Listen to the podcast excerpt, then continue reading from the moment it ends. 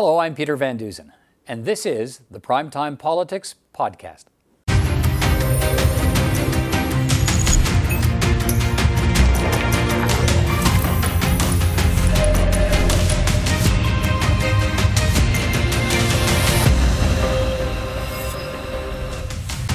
On our program tonight, the growing COVID 19 outbreak prompts the province of Ontario to close all publicly funded schools for the next three weeks and forces First Ministers to cancel their meetings in Ottawa after the Prime Minister's wife develops flu like symptoms and the Prime Minister opts to self isolate. We'll have the latest on the response to the outbreak. On a day when concerns are raised that a U.S. crackdown on flights from Europe could have implications for Canada. The relationship between governments and Indigenous Canadians was on the agenda for the First Minister's meeting tonight. I'll speak with Inuit leader Natan Obed about COVID 19 concerns and efforts to maintain the momentum of reconciliation. And a report from a new oversight committee of parliamentarians concludes Russia and China are a clear threat to the security of Canada, but that Canadian intelligence agencies don't have a coordinated response to that threat. The chair of the special committee will join me to discuss the findings. But we begin tonight with the fast moving developments on the COVID 19 outbreak, and they've now touched the activities of the highest office in the land. The Prime Minister has been in self isolation today after his wife, Sophie Gregoire, developed flu like symptoms after returning from a speaking engagement in London, England. Those symptoms have subsided, we're told, but she is now awaiting the results of a COVID 19 test. The Prime Minister's decision to self isolate resulted in the postponement of tonight's planned meeting in Ottawa between the Prime Minister, provincial premiers, and Indigenous leaders. And a meeting with First Ministers set for tomorrow will now take place over the phone, and it will focus on the collective action to limit the spread of COVID 19. All of this happening on a day when the number of COVID 19 cases in the country climbed again, the stock markets plunged again, and concerts, uh, professional sporting events and other large gatherings have been cancelled. Ontario has closed all publicly funded schools from March 14th to April 5th. CPAC's Martin Stringer has been following the latest developments today, and he's with me now. Martin, lots to cover on the COVID 19 outbreak today, but let's start with those latest developments on uh, the situation with the Prime Minister and Sophie Gregoire. Well, this all developed just literally hours before the Prime Minister was set to start his meeting with the First Ministers. The Prime Minister uh, Trudeau set out a statement saying that out of an abundance of caution, he had decided to self isolate until Sophie Gregoire Trudeau's test results have come in. Now, ironically, almost at the same time we were hearing from the Prime Minister, uh, NDP leader Jagmeet Singh also sent out a notice saying that he had also decided to self isolate. He was feeling unwell, and although his doctor doesn't think his symptoms are COVID 19, Singh felt that it was better to cancel public appearances until he got better. All right, the Prime Minister's absence, uh, Martin, meant the cancellation of uh, the First Minister's meeting, and what uh, were the premiers saying about that? Mm-hmm. Well, probably one of the premiers who was counting the most on this meeting was Alberta Premier Jason Kenney, especially after the collapse this week of oil prices. Now, this meeting came months ago, and it was organized. Much of the motivation for the organizing uh, this meeting was to try to address Western alienation and Alberta's demands for a better deal. For example, changes to the equalization. Now, Premier Kenney was speaking here in Ottawa this morning after learning the meeting the First Ministers uh, ha- uh, had been cancelled. He told his audience that after seeing a draft communique being circulated by the federal government, he said his government would not have been able to sign that final communique. There was no recognition of the kind of fiscal and economic crisis that we are facing uh, generally in the Canadian economy, uh, or specifically in, in the Canadian energy sector. I cannot convey this strongly enough. Uh, we are at a tipping point in the Canadian energy sector, which is the largest subsector of the Canadian economy. And at, at, the very least, we asked the federal government to please stop doing harm. You know, some small things they could do right now would be to come to an equivalency agreement with us on methane regulations to remove uncertainty in that respect. But how about delay that the application of that for a year? Companies do not have tens of millions of dollars to spend on new equipment for monitoring methane emissions right now because they don't have money to pay their employees in many cases. Like we're on the bubble here. Please at least delay the application of clean fuel standards by a year or something. Let's talk. Let's get into a process where we can talk about that. But layering on additional regulatory costs which could impose billions of dollars of costs on the Canadian energy sector right now, would be like going to the Ontario auto sector in 2008 and saying, oh, by the way, we're going to force you to pay billions more in new regulations. We cannot do it right now. This is, this is, it could not be more critical. All right, so that was Jason Kenney today. Uh, no First Minister's meeting, no chance for him to say that uh, to uh, the Prime Minister and others gathered around the table today, but pretty sure that's the message he's going to communicate when they have their phone conference expected tomorrow. So uh, there he is making the case about how uh, Alberta is being unfairly burdened by federal policies, uh, and, and, then on top of that, uh, the the challenges from the COVID nineteen outbreak. So, what's the response from the federal government to what Jason Kenney's saying? Well, with the meeting cancelled, nonetheless, uh, Deputy Prime Minister Chrystia Freeland did meet with Premier Kenney, and they did sit down and they did discuss a stimulus a stimulus package of economic measures that Alberta is proposing and asking Ottawa to bring in.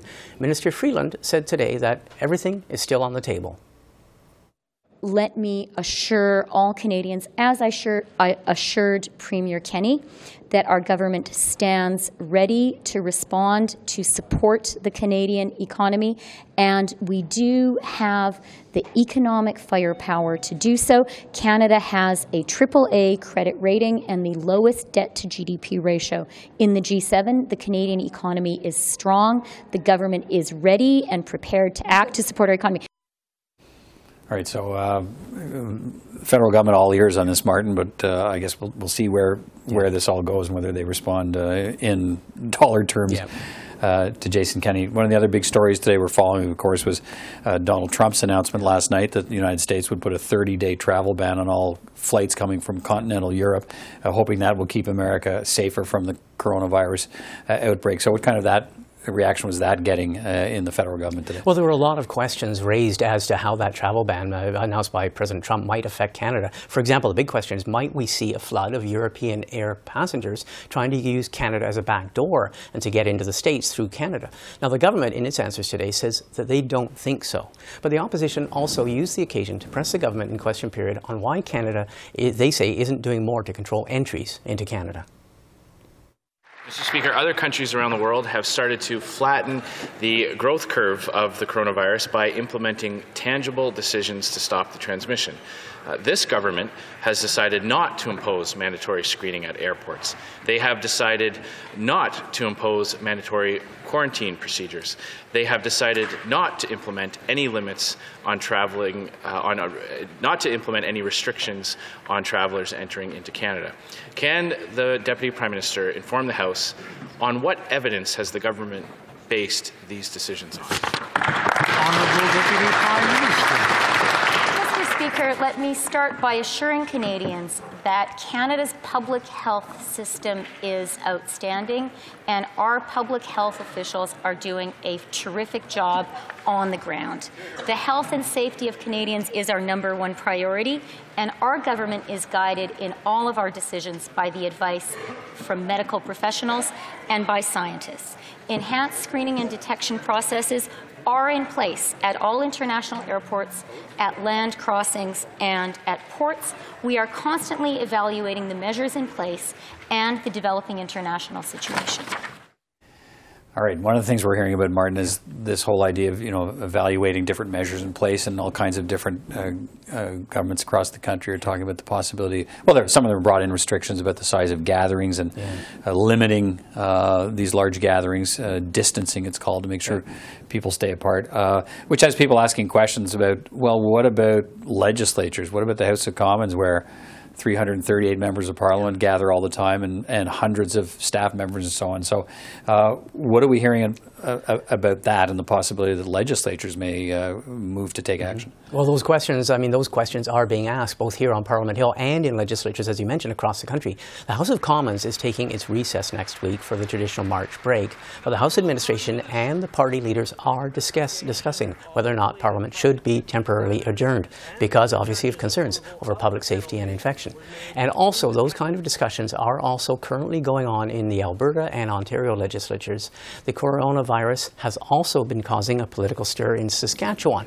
There had been reports that Premier Scott Moe might have been considering a spring election after he made some comments in a public uh, speech that his government's mandate he felt was up. That had a lot of people crying foul or wondering whether there was, they were facing the prospect of an election in the middle of a public health uh, crisis. Well, Premier Moe today announced, uh, after several days of controversy, that he would not be going to an election this spring in Saskatchewan. All right, uh, so that's the situation in, in Saskatchewan. There's uh, uh, there's a conservative Party leadership race taking place at the federal level in this country. Some updates and developments on that today as well. Well, what we are seeing is it's had an impact on the federal Conservative leadership campaign. The majority of Tory leadership candidates now are on the record. Peter MacKay, Erin O'Toole, Rick Peterson have all announced that they are temporarily suspending campaigning and public activities because of concern about the pandemic.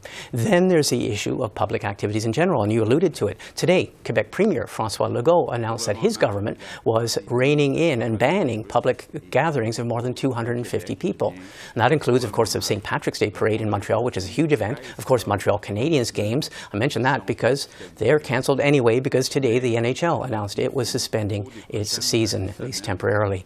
Premier Legault also announced that Quebec's uh, asking all people returning from any foreign trip to self-isolate for 14 days. Right now, it's under control. We only have 13 cases, and uh, it's under control. But the next few weeks will be very important. But also, I want to tell Quebecers that it, it will take months before we see the end of this uh, situation. That was uh, Premier Legault. Now, he joined New Brunswick Premier Blaine Higgs, who yesterday had already imposed a two-week uh, home quarantine on all New Brunswickers coming home from outside from holidays or work outside of the country. But Ontario Premier Doug Ford, who was here in town uh, to meet with reporters for the First Minister's meeting that was scrapped, uh, he was speaking with reporters. He's taking the opposite approach when asked if he was concerned about the tens of thousands of Ontarians who will be heading south for the March break and whether they should self-quarantine when they get back. He said no. It can change. It can change uh, at any day. But I just want the families and, and their children to have a good time. Go away, have a good time, enjoy yourself. And uh, we're going to be monitoring the, the situation as it changes every single day. But uh, I just want uh, them to enjoy themselves right now. All right, that was early this morning. Then, Martin, yeah. it's kind of interesting because what we got later in the day was the Schools. provincial government uh, took uh, advice from the uh, the medical officer of health in the province of Ontario and has decided anyway yeah. to close uh, Ontario, all publicly funded schools in Ontario for two weeks after the March break exactly. next week. So, event, what it effectively does is anybody who leaves and goes on the March break, travels outside of Canada, Canada is at least going to be some form of self quarantining when they get back, because their kids won't be allowed the to go to school. Children won't be going to school, so, so that solves half the equation. Yeah, interesting. Uh, of course, this story has been changing day yeah. by day, and probably will again tomorrow for sure. So uh, we'll have more to talk about tomorrow. But thanks. You're welcome. Dr. Abdu Sharkawi is an infectious disease specialist with the University Health Network at Toronto Western Hospital. He has worked around the world, and he joins me now. Uh, Dr. Sharkawi, first of all, thanks for taking time to speak with me tonight. I appreciate it. Thank you for having me. We have the Prime Minister self isolating today because his wife is being tested for the COVID 19 virus. The NHL season suspended, the NBA season suspended, large events and gatherings being canceled. What's your reaction to what we're seeing now? Uh, I think I'm, uh, you know, I'm unsettled by it. I think, like many people, uh, I'm really trying to digest and process the scope of what's happening. Uh, but at the same time, I'm really trying to reflect on things and try and understand what I think are going to be uh, sustainable measures to take and uh, hopefully constructive strategies to help cope with what has really become a fairly overwhelming situation for the public at large to try and absorb and handle. As you're watching this reaction, does all of what you're seeing make sense? I mean, is this the, the natural pattern of of developments and response that you would expect to see and want to see as this outbreak progresses? Yeah, I think that's a difficult question to answer uh, simply because this is uh, fairly unprecedented in terms of our recent history and experience with an emerging infection. Uh, there have been comparisons drawn, obviously, to the SARS epidemic, which occurred back in 2003. Uh, I think the main distinction between SARS and this is that there was much more geographical containment to the SARS uh, virus, and despite our uh, rather vivid and very disturbing memories here in Toronto and in uh, parts of, of uh, China, um, we're dealing with a completely different uh, animal here, if you will. Um, we're dealing with something that is spreading much more rapidly, that is involving you know, pretty much the entirety of the globe, uh, or will so uh, at some point in the not too distant future. Um, I, I, think I'd be hard pressed to criticize too vehemently some of the measures that have been taken uh, in an effort to contain this virus. Uh, my fear is that if we emphasize that a little too much, though, without recognizing that the other measures that are more proactive in terms of preventing further progression further complications, further spread, uh, we're going to be in even more trouble than we think. Well, I'll get into that in a moment with you. But so we, today we have the province of Ontario now ordering all publicly funded schools in the province uh, to close uh, over the next three weeks. So two weeks beyond the March break, which was going to happen next week anyway.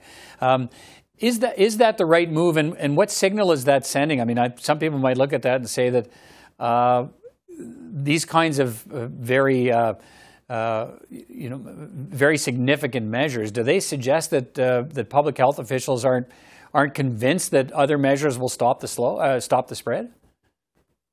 That's a very good question, and I'm not so sure anybody has a definitive answer for that. What I will say is that I don't think it's unreasonable to at least try and invoke some of these measures on a trial basis to determine whether or not uh, they will be somewhat effective. Uh, I think the March break is a unique opportunity uh, within which we can try and enlist some of these strategies, particularly in the school environment, and see if it is a worthwhile approach to take. Um, and hopefully, over a period of two to three weeks, if we can uh, ramp up our testing capacity, if we can ramp up our public education strategies, and hopefully get a more positive message out of empowerment to, to the public at large rather than uh, one of simply greater fear, we'll maybe be in a better position to determine if some of these measures are going to be of benefit over the long term. Uh, thousands of families are weighing whether or not to travel for March break next week. Uh, what's your advice? Yeah, I think uh, my advice and my attitude uh, about this uh, situation has shifted, to be quite honest. I think if you had asked me this question um, a couple of weeks ago, uh, I would have uh, felt much more reassured uh, that people would not be putting themselves in harm's way by seeking out travel to a Caribbean or a tropical destination. unfortunately, we are simply seeing too much spread in various parts of the globe at this point, particularly over the last week to week and a half, that it's difficult to justify any form of non-essential travel, knowing full well that you may be bringing back uh, the virus in an asymptomatic fashion and potentially spreading it to someone else unknowingly uh, who may be more vulnerable and susceptible to serious consequences. I, I guess, yeah, I guess you're you're you're the medical expert because because I think so. People in the province of Ontario, in particular, are faced with sort of two things today. There's the the advice from that you're uh, suggesting. Uh, we have the Premier Doug Ford today. He's urging families not to cancel travel plans, go away for March break and and have a good time. And I guess uh, is that I mean, do people need to watch out for sort of mixed messages, and and how do they know which way to uh, go here? Absolutely, uh, it's, it's uh, that's part of the the major uh, deficit or challenge in dealing with this problem is that there is just so much messaging out there. Uh, there is uh, so much pol- polarity, if you will, in terms of uh, overreaction versus underreaction. I would say respectfully, I would ask Mr. Ford to stick to politics and leave the medical decisions and the policy making with respect to uh, the safety of the public at large when it comes to uh, communicable diseases uh, to uh, public health officials, uh, people like myself, and healthcare professionals. I mean, looking ahead, I guess one of the issues here is right is the the concern is not just for the safety of of travelers. I think you sort of touched on it, but uh, for the possible impact on the health system here at home in Canada uh, when they come home and the strain that it might face if they return and they're carrying that disease. There's no question about it. I think at this point in time, it's prudent to take every possible uh, strategy and measure to reduce the risk of exposure and to reduce the likelihood that people will be feeling uncertain about any tickle in their throat, any sense of a symptom that seems, you know, unusual, and then flock to the nearest urgent care clinic or the emergency room and overwhelm our capacity for caring for perhaps much sicker and much more pressing patient needs. And then there's the you know the fact that it's this is not uh, clearly it's a global it's a global issue, uh, which means that we take decisions in this country that are consequential to uh, uh or uh, dependent on decisions made by other countries. And I guess uh, looking to see what your thoughts might be on the fact that you know United States has banned all flights from continental Europe for the next 30 days, and there's some pressure on on Canada to consider doing the same since the Americans done it. Uh, do you have any thoughts on that? Yeah, I, I, think that we are not necessarily in the same situation as uh, as the United States, um, and. Uh, that's not dismissing the fact that our geographical proximity suggests that obviously there's going to be a lot of cross-border travel. So we can't dismiss uh, our uh, risk uh, altogether. However, I would say that uh, we've had very different strategies and approaches in terms of how this is being uh, handled. Uh, unfortunately, in the United States, this issue has been largely politicized. There have been a number of barriers towards accessibility to testing and the completeness of testing protocols that have been put into place and I'm, my, my fear for, for the Americans is that uh, the horse is out of the proverbial barn, if you will, and there are likely countless numbers of individuals who are likely already uh, infected um, and who are unable to seek testing in an appropriate uh, time frame. Um, in Canada, I feel while we shouldn't be entirely complacent about our situation, I do feel that the strategy has been a little bit more prudent in terms of leaving the uh, policy making and the educational piece uh, and the testing uh, pretty much the domain of our public health system. I think they've done a very good job up to this point, staying on message, trying to keep people calm and providing them with some common sense advice in terms of how they should respond and what measures they need to take to keep themselves and their families safe. Okay, let, us finish on this. A minute or so we have left. How do you? Everybody talks about managing the curve and trying to make sure that we, we keep this. Uh, the spread, if we can limit the spread uh, to, to a degree, some containment, manage that, uh, it's clearly a much shorter duration uh, for this, this challenge in this country and around the world. Uh, what should we watch for next uh, as, as this goes along? How, how will we know when we've uh, not got it under control, but how will we know when we've got a strat- strategy that's starting to pay off? I think probably the best litmus t- test for that would be to see um, very little in the way of what we call local or community spread. And what I mean by that is that uh, at the beginning of this uh, uh pandemic, uh, almost exclusively we were seeing cases that had a direct travel link to so-called hotspots uh, China, uh, Iran, and more notably places like Italy, obviously. Uh, when we started to see cases of local spread that clearly had no travel link either to the person who was infected or uh, the, the, the, people that they were in direct exposure with through work and school and home, etc., uh, it became a source of concern uh, that suggested that the, the virus was circulating within our community, and that creates a great deal of concern around the possibility that spread without any epidemiologic link uh, to another country. Um, if we are seeing that that uh, is being curbed um, and we're not seeing a spike of new cases, uh, you know, I think that that should be somewhat reassuring. It should, certainly should not lessen our vigilance whatsoever, but it should give us some degree of confidence that we're on the right track. All right. Always uh, good to get a, a, a, perspective from the professionals on this, uh, Dr. Abdu Sharkawi. Uh, thanks so much for your time today. I hope we get to talk again soon. Thank you very much, Peter. Well, let's bring in our panel of party commentators now on another very busy day with lots happening in the nation. Richard Mahoney is a Liberal commentator. Ashton Arsenault is a Conservative commentator. And Anne McGrath is an NDP commentator. Good to see you all. Good to see you. Uh, good to see you all looking well. Thank uh, you. It's, it's been a, a, a, whirlwind kind of a time in, in Canada these days. And we have the Prime Minister self uh, isolating now with his uh, wife, waiting to find out if she's uh, COVID 19 uh, positive. Richard, uh, I mean, to all of you, let's start there. Uh, what are you thinking as you watch this? Um, this process, I guess, unfold, and, and I suppose the response to it. So, first on the thinking, I mean, it is all happening so fast. Like in the course of today, you know, we found out the prime minister self-isolated. We cancellation of major sporting events. Uh, you know, school closing. School closing. Our workplace uh, workplaces are making adjustments and getting people to work from home. So it's happening really fast. That's the first thing.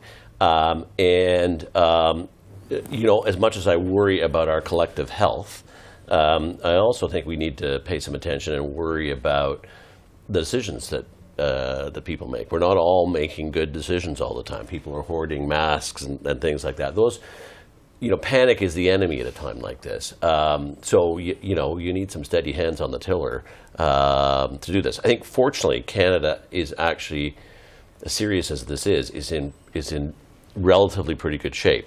Um, and I say that not as a, as a partisan, but first of all, uh, we have, you know, after SARS hit, we learned a lot of lessons as a country. We set up the Public Health Agency of Canada, for example. Our local public health officials have a much more robust, they know what they're doing now uh, more than they did 15 years ago. And uh, so, so I as worrisome as it is, um, it looks to me like Canada as a whole, not just the federal government as a whole, is responding pretty robustly to this. I think that's um, uh, Ashton for, for Canadians. That's that's an important part of the conversation, right? Is do, do they feel they're getting the kind of leadership that gives them confidence? Because that's what you really need in a, in a situation like this. People need to feel like they're in good hands. Yeah, I mean, extremely fluid situation. Uh, I think, you know, even as early as late last week, uh, some of us, and I'll include myself into that pile, uh, felt it was sort of being blown out of proportion and maybe we were uh, getting a little bit panicky when perhaps we shouldn't have been. But uh, obviously, uh, I've been proven false, and I think frankly, as Canadians, we should be pretty proud up to this point uh, how well our officials have responded to it, particularly as you know there are, are still a lot of unknowns uh, about what's going to come next, uh, how the infection will spread across provinces, and then we also have to benchmark ourselves against our American counterparts. And frankly, there looks like there's some serious testing issues uh, south of the border. Uh, I'm sure they will do their best to rectify that as soon as they can. But um, as of right now, uh, I, I, would applaud the Canadian government response. Get into more of the, the Canada-U.S. relationship in a moment, but and, and what are your thoughts? I don't I don't disagree with what's been said. However, I, I, will say that, that there are a couple of lessons that I think we need to take from this. One is that uh, any cuts, cuts to healthcare are short-sighted and they'll come back and bite you for sure. So I do worry about the stresses on the healthcare system as public funding has not been, uh, you know, keeping up. Uh, I think so. That's that's an issue. Um, uh, I agree with the uh, what's been said about public health, and that's why public health is so important. And uh, like when when when it gets pulled back the consequences are dire. They're not, they're not dire on a daily basis, but they are in a situation like this. So I think that that's an important yeah. thing to keep our eye on. And the other thing I worry about is uh, the most vulnerable people. So uh, people, for instance, living in remote communities in the north uh, and, in, and in rural places in, in, this country, and also those people who uh, can't be sure that they will still be paid if they take time off uh, because they're not feeling well. And I think that that is a risk for them financially, it's a risk for them health wise, and it's a risk for the rest of us. I mean, part of the conversation from this government, Richard, has been that, uh, you know, we had the billion dollar package announced uh, yesterday. This, this sense that we are you know, when it comes to, to jumping in and helping, uh, you know, financially, that we're probably at the very early stages of this. Yep. Uh, are we reassured by the, the messages coming from government that basically uh, we've got everybody's back and that, that one billion might have been the first installment of, right. of more to come? I mean, is that, uh, you know, is that an important piece here? I think it is an important piece. And I, I mean, obviously, I don't know what the, the federal government also announced its uh, budget date, yes, uh, this week um, yeah, which 30th. is March 30th. Uh, um, we'll, we'll, see if that holds, by the way. Uh, right. There's lots of talk about the future of Parliament sitting in these sitting days, and, and legislatures that. across the, the country are thinking about shutting down, at least temporarily. So. Well, we had an election canceled today. Yeah, election, election canceled. And, and, uh, yeah, but it seems to be that budget what, whatever, I think the original plan, that budget was going to, as my understanding, was going to focus in large measure on climate change Right. and climate change measures. Feels to me like that um, probably can't happen now. I mean, it- they could they could do all the climate change measures they want. What the the back to your question, the the the country's going to want.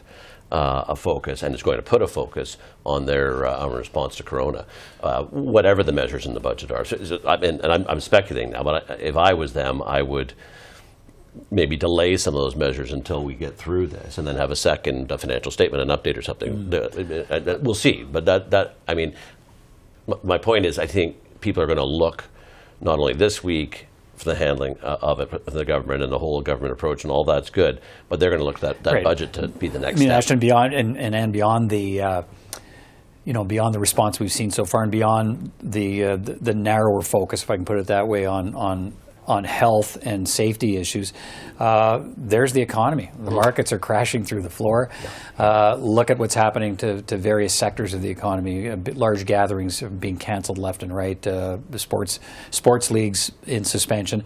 Uh, that will have a, a significant effect on the economy as well. So, uh, what do you think we're headed for in terms of, uh, to Richard's point on the budget? If it's does it have to be a massive stimulus budget to respond to what we're seeing? Uh, well, it's right now, uh, as of today, the worst conditions since 2008. Uh, and what we have is a confluence of events, first and foremost being COVID 19, secondly, an oil price war, and third, just shaky investor confidence at writ large. And that is coming together to create sort of this tsunami of uncertainty that is going to have to be addressed by governments. I think that there will be a significant um, stimulus package. But the, narr- the narrative from conservatives so far has been, you know, you spent the cupboard bare, you're not ready for the tough times. Does that narrative, uh, does that narrative fade at some point? And, and it, it, that was then, and this is now, and it doesn't matter how deep, deeply in deficit the government is, it may have to go deeper Look, into to be, to be clear, I think there's some wiser decision making could have been made with respect to public finances over the last couple of years, but we'll have to put that aside, uh, obviously, for the greater good. When we're talking about uh, an economy that's deeply sliding into recession, people losing their jobs, uh, we're going to have any number of people uh, that have a pretty serious illness that we'll have to take care of. Uh, at a certain point in the day, you're just going to have to put politics on the table and let it lie for a while. yeah. and- There's going to have to be economic stimulus measures. I mean, the, the people are losing their, like as I said before, there are people who have jobs that, that, that can't afford to take time off because they can't lose the pay. We're going to have people losing their jobs. So there has to be economic stimulus at a fairly significant uh, level, I believe. Like, and I think it is comparable to 2008, 2009. Yeah. There, there, there, there was a need for stimulus spending, and stimulus spending makes sense in a circumstance like this. Interest rates are low.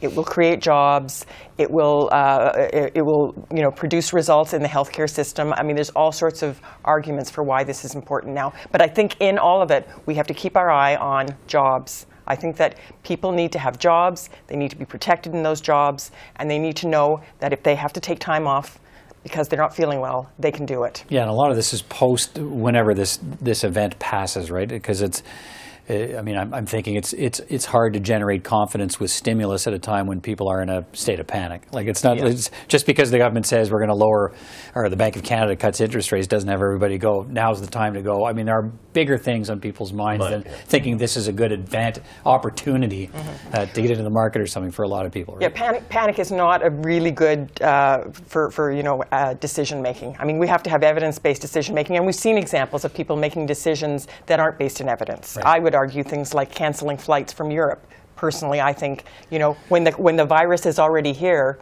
Uh, Okay, the, let's. the issue is slowing it You down. started it. Let's let's stay there. How should Canada? There's lots of talk today that with Donald Trump's decision to cancel flights from Europe for the next 30 days, uh, to ban them, that uh, there will be implications for Canada. We have to have tougher screening uh, to satisfy the Americans. Otherwise, the big concern is that okay, travelers from Europe trying to get to the United States will come to Canada and then travel from Canada to the U.S. And if the Americans won't like that, uh, that sort of circumvents the ban. So, what should our response be? I well, I don't think that we should be closing down borders. I think that that doesn't make any sense whatsoever. Like I said, it's not like you can close yourself off and, and not have the virus is in Canada. Um, and so what we need to do is figure out how to slow it down, how to deal with it, slow it down. And I, I think in terms of uh, uh, any international work, you have to do it in, in collaboration with your international partners. But can we satisfy Donald Trump that look, uh, uh, we are not going to ban flights from Europe to match your ban of flights from Europe, and that he would be okay with that? Yeah, I think so. I, I, don't think uh, you know it, the president should expect that we would follow suit with respect to banning flights from European countries. I do think we can do a couple of quick things to um, you know satisfy those who feel as though uh, the ball might be getting dropped somewhere uh, for example, enhanced screening at airports, perhaps, um, when passengers are getting off the plane, investing in uh, research, so perhaps there's quicker diagnostic tools um, to uh, screen these quicker.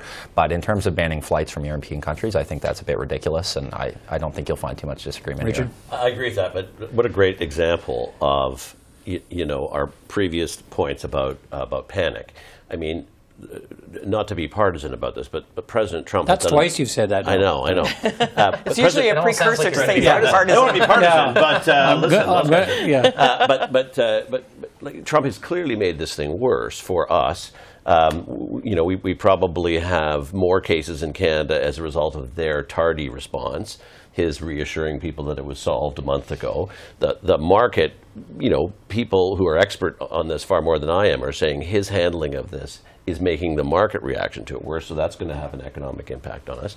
And here's yet another example where, he, without consulting any uh, governments, including Canada's, he makes a change to their travel policy, which, as you point out, is going to have an impact. People are going to are, are going to route themselves through Toronto, Montreal, Vancouver, Ottawa, wherever. So, uh, I mean, even when you make the right decisions, you're, you know, other governments and your neighbor makes some wrong decisions, and you're and you're hit. Um, so all those things, we're going to have to probably do all those things and then some. The one thing I would say is, as always, we should take the lead from public health uh, officials who know this stuff, who've experienced it, who are experts in it. Uh, as Anne said, evidence-based decision making, rather than panic, will always be the friend. Uh, the two things that I understand that they are focused on are the ones we want them focused on, which is to slow down the spread and to contain the actual number of cases. Flatten the curve. Right, right.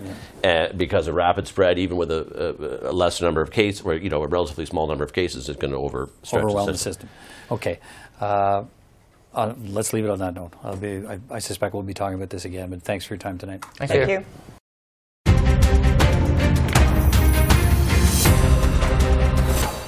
Well, as I mentioned earlier, the self isolation of the Prime Minister and his wife over COVID 19 concerns led to the indefinite postponement of the First Minister's meeting with Indigenous leaders that was supposed to play, uh, take place tonight here in Ottawa. My next guest uh, was to have been in the room for that meeting. Natan Obed is the president of the Inuit Tapiriit Kanatami, representing 65,000 Inuit in communities across Canada's north. Good to see you again. Uh, thanks for see you coming in to speak with me. Uh, how did you find out the meeting was being cancelled? We got an email about two minutes before the uh, announcement was made publicly, so uh, it was a surprise to us, like it was a surprise, I think, to everyone. Right. Uh, so, and you, uh, you're, uh, I guess you understand why, and it, it makes sense, I suppose, for gatherings like this. Was was there any discussion about the possibility of trying to do the meeting over the phone, as I think the first ministers are going to try and do? From the, the latest information that I have, there will be a National Indigenous Organization meeting with the Prime Minister by phone tomorrow. Okay. We're still in conversation about whether or not there'll be also a segment with uh, provincial and territorial premiers, in addition to the uh, NIO Prime Minister meeting. Okay, uh, so we'll see where that goes. Uh, Now, I know the COVID 19 outbreak w- was going to be discussed, and l- w- what are the particular concerns you have and, and you would have raised with this group and may still? Uh, but the concerns you have about the way this is evolving and, and the possible threat to your communities. Well, uh, there are 51 communities in Inuit Nunangat, our homeland, and all of them share very similar characteristics, especially in relation to healthcare delivery. We depend heavily on service agreements with uh, care facilities in Yellowknife, Edmonton, Winnipeg, Ottawa, uh, um, also in Montreal and St. John's. So the arrangements that we have for care uh, are essential to the overarching care that, that Inuit receive on any given day. So, in the, the face of a pandemic and uh, also the um, concerns that, that any one jurisdiction might have in and of itself to serve its own population, we were going to bring up the conversation about the need to ensure that the medical access lines are not broken for Inuit in the face of southern jurisdictions. To give us a better understanding of, of, of the particular challenges if you get a, an outbreak like this sweeping through a, an isolated community uh, in, in sometimes difficult conditions, what are the challenges? Uh, virtually all of our goods and services, especially perishable items and food, are brought in by air. Mm-hmm. And uh, virtually all of our serious medical considerations that our patients are then flown from those isolated communities to southern centers for care. So it's not as easy as isolating communities um, based on the fact that we are remote because a lot of the care uh, that happens happens in southern centers. Also, we have huge challenges in relation to housing. We have 54% overcrowding in our housing in relation to 5% of the Canadian population. Mm-hmm. So, the public health messaging around things like self isolation uh, based on exposure to something like COVID 19 those measures uh, don't necessarily work easily within our communities. Right. Uh, what are some of the other priorities that you ha- had hoped to raise, and you might still get a chance to do that, certainly with the Prime Minister, but maybe with the Premiers as well? We're hoping to raise items that uh, have a shared concern across this country infrastructure was the the first point that we were going to raise, and the necessary investments needed to ensure that the infrastructure gap is closed between Inuit and Nunangat communities and the rest of Canada. Air, marine, and social, basically, uh, especially in relation to housing. We also were going to talk about legislative priorities, uh, the UNDRIP legislation that's been promised uh, for tabling by this Liberal government, also the implementation of what's being called C92, the Act regarding First Nations, mm-hmm. Inuit, and Métis children. And then we also were going to uh, talk about the Murdered and Missing Indigenous Women and Girls National Inquiry and the final report and the calls for justice and how it truly was a national inquiry and then requires a truly national response. Let me ask you a bit, let's focus a little bit on, on UNDRIP, uh, United Nations uh, Resolution uh, on the Rights of Indigenous People. The, you know, there, there's some certainly some pushback in some provinces to that, and we've just uh, gone through a tumultuous season here of blockades and, and, and protests. And that might have the that might have the the effect of raising walls in provinces instead of you're, you're trying to get those walls down, have them to agree to this. So, mm-hmm. what's your message around that? How, how do you say to look at you, you need to push ahead with UNDRIP, uh, even in the face of what you see in blockades and protests that maybe you don't like? Well, those blockades and protests and um, challenges are really the result of 150 years of different ways of considering Indigenous people's rights or not considering them at all, and then different legislation and policies that, that govern Indigenous peoples in vastly different ways across the country. But in the UNDRIP case, really, UNDRIP is the collection of existing um, human rights that Indigenous peoples uh, have in the world, globally. It is, uh, UNDRIP did not create a new standard for Indigenous people's rights. It just coalesced around the existing rights mm. that Indigenous people have as human beings. So to uh, couch it as a fear-based uh, considerations for adopting UNDRIP in this country is really what essentially becomes a, a fear about respecting and implementing our human rights as Indigenous people. The one of the pillars of uh, of UNDRIP is, of course, the requirement for prior, a free, prior, and informed consent from Indigenous peoples on any yeah. decisions that affect uh, development on their lands, resources on their lands. And for some some people say, okay, that that's a veto. How do you view it? Uh, the term veto is a casual term that's used in the narrative we look at our modern treaties, our land claim agreements, and Inuit have signed uh, modern treaties that cover over a third of Canada's landmass. And the free prior, and consent, uh, free prior and informed consent mechanisms exist within the provisions of these land claim agreements. So Inuit have already worked with the federal government and now with the provinces and territories in which these um, agreements uh, are uh, implemented within to uh, create certainty, to exercise our rights, and that also fall within the parameters of the United Nations Declaration. Fair enough, but does it ultimately mean a veto? I mean, that's that's the, that's for for most people concerned about this or who oppose it. Let's be frank. Some people flat out oppose it. The, the concern is okay. This provides a veto over any resource development, and is that how you see it? Ultimately, is that what it does? Uh, there are a number of different Supreme Court cases uh, that have already weighed in on free, prior, and informed consent. There also are a number of different agreements that this country, uh, whether it be at the national level or the provincial or territorial level, have with specific First Nations, Inuit, and Métis. I think that we need to get away from the alarmist, uh, reductionist conversation about this. If we pursue UNDRIP implementation in this country, we are uh, therefore giving Indigenous peoples all the reins for everything, and that's it. Mm. At the same time, the respect for Indigenous peoples' rights is at the center of all of this, and I think if that guides the conversation, this can be uh, something that falls in line with the other considerations that any project com- proponent has with any different right. uh, natural resource extraction I mean, project. It would be your view. It would be your view that you know uh, legis- legislating UNDRIP and would would in fact uh, would ultimately do away with blockades and protests as opposed to spurring more of them. Absolutely, it would create certainty in the way in which proponents and jurisdictions consider the, um, the landscape on any particular project. And ultimately, it also would get Indigenous peoples uh, closer to participating and having a shared responsibility in resource extraction in this country. Well, you've been able to make your points to us, and I know uh, they're, they're points you wanted to make uh, with the First Ministers. And I, again, you may still get a chance, but uh, there's always a lot of fanfare around these meetings, and the fact this one's not going ahead. Uh, I know in the past you've suggested uh, they don't always produce results anyway. So, uh, what's what exactly has been lost by not being able to have this meeting?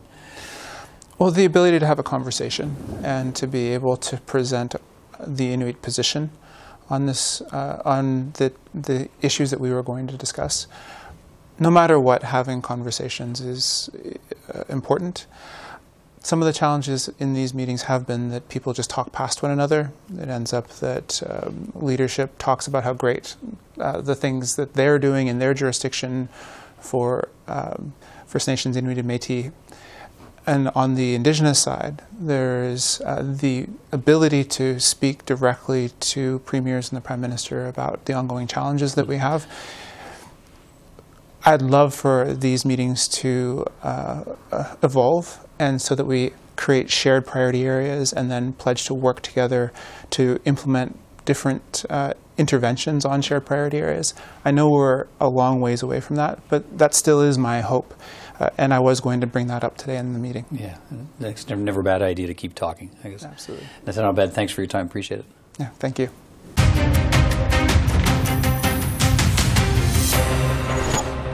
An all party committee of parliamentarians is calling on the federal government to create a comprehensive strategy to combat foreign interference. The National Security and Intelligence Committee of Parliamentarians was given unprecedented access to Canada's intelligence agencies, and it found that foreign interference is a significant and growing risk in this country, but Canada's ability to deal with it is limited by a lack of coordinated approaches to dealing with the problem. Liberal MP David McGuinty is the chair of the committee, and he's with me now. Mr. McGuinty, good to see you. Thank you. Thanks for coming to speak with me. Your report concludes that there is ample evidence that Canada is the target of significant and sustained foreign interference activities from China and Russia and other states. Let, us start there. Which other states? I mean, people hear a lot about China and Russia. Who else are we talking about? I'm going to disappoint you because I'm not in a position to tell you which other states. Um, Canadians should know that our reports uh, go into the Prime Minister in an unredacted form, Peter, and then right. it goes through a redaction process. And different information is uh, removed for different reasons, but it is almost entirely related to the level of classified information behind those uh, conclusions. Okay, so uh, elaborate on that if you can. I know I, don't, I know you can maybe not elaborate, but give me a, so Canadians will wonder. Okay, what does that mean? Are there are there trade considerations? Are there what goes into goes into the Prime Minister unredacted, comes out redacted? What's the concern? Well, the concern is uh, obviously. We interface with the um, security and intelligence community. We have access not quite unfettered access, but a lot of access to a lot of classified information. So we've got to be very careful about what is made public, what is not made public. Our act that creates us uh, sets out the screen, so to speak, the four different things that we can be, we can have information redacted about. Uh, so what you have in this report is a, an unredacted version where we try to still communicate to Canadians, in this case, mm-hmm. uh, on two fronts, the risk, the threat of foreign interference, and the government's response to that foreign interference. This is the first time ever that a, a body is able to access the information and assess the government, government's overall response. Okay, I want to come to that response, but I think it's important. Let's lay a little groundwork so Canadians understand. Okay, uh, you know, you want to you want to know what response is required when you get a feeling for how significant the issue is. So, okay, let's deal with China and Russia, and, and presumably the others. Uh, I'm guessing operate in a lot of the same ways. So, who, who are they targeting, and and how do they do it? So the report is really clear. On the half of the review is a clear description of what this threat looks like. What are different foreign uh, actors doing? So what are they doing when it comes, for example, to ethno-cultural communities in Canada? These are often, we found in the report, targeted communities. Folks who are the subject of external efforts to try and manipulate what they're doing, what they're saying. Uh, it may involve, for example, pressure on their families back in another country. So the ethnocultural targeting of, of Canadian citizens happens, and it's happening today. Um, similarly, there are efforts on university and college campuses to uh, have, a, have a bearing on the kind of debate that takes place, mm. the way in which a foreign state is portrayed. Portrayed. Uh, so, what, uh, tell me, tell me more. What, what's the objective? Uh, the objective is ultimately the survival of that foreign interfering state actor. Um, it's about trying to, um, in some cases, um, maintain uh, power, authority, brand, global brand. Sometimes it's about, uh, as we saw in the case of Russia with respect to the American election, a lot of the American information, which is also part and parcel of this report, indicates that it was very much about undermining democracy and undermining liberal democratic traditions. So there are different reasons motivating um, foreign interfering state actors, but it's a question of, of, breaking it down as we have in the report. I mentioned academia, the media right. is another area, a target area, traditional media, and foreign language media. Um, we're seeing uh, the rise of different cultural uh, groups on campuses. School boards are being approached by certain countries to be able to uh, influence the way in which a country is seen. Okay. Uh, any evidence of that elected officials are being targeted? Uh, we do talk about um, the whole question of electoral integrity, but this report didn't focus on electoral um, interference per se, nor cyber interference per se, because there are other groups doing fabulous work in this regard. We do explain what's, what's happening on both those fronts, but um, that's just not a question I can answer okay. right now. So uh, tell me then, so, okay, now we have a better idea of the threat. Um, and what your report concludes is that uh, everybody's, all of our security agencies are, are, going at it in kind of different ways, and there's sort of no, if I'm reading it correctly, sort of no mm-hmm. overarching coordinated response to deal with these threats. Have I got it right? You've got it right. We're saying that there are different initiatives happening across the federal family. We've looked at all the different actors. What are they doing? And we pointed out a couple of areas where we need to make progress. We need to make prog progress inside our federal government. We need to make progress interdepartmentally. We need to make progress when it comes to our federal government working with other orders of government, like the province and cities. Here's an example. Um, if CSIS is uh, of the view that it would like to share information with a local police force, mm -hmm. in mm-hmm. Toronto, for example, on a particular threat landscape, it can't do that because the police on the front lines don't have the necessary security clearance. Right. So they can't share the information that's important. Uh, we, lay, we lay out these kinds of so, impediments. So what, what, let, me, let, me, stop you there for a second. So yeah. what would happen in that case of that threat then? If they're so, unable to communicate to the local well, police force, this might be happening. Obviously, uh, uh, an unclassified briefing could take place. So this is the kind of activity that does take place from time to time. But the, what we've really tried to paint here is where are the key stumbling blocks to improvement so we can actually, as a country, respond better to this reality, this significant and sustained foreign interference are, are you activities. were you surprised to find what you found? I mean, uh, the threats coming from China and Russia, that's, the, that, that's not exactly new.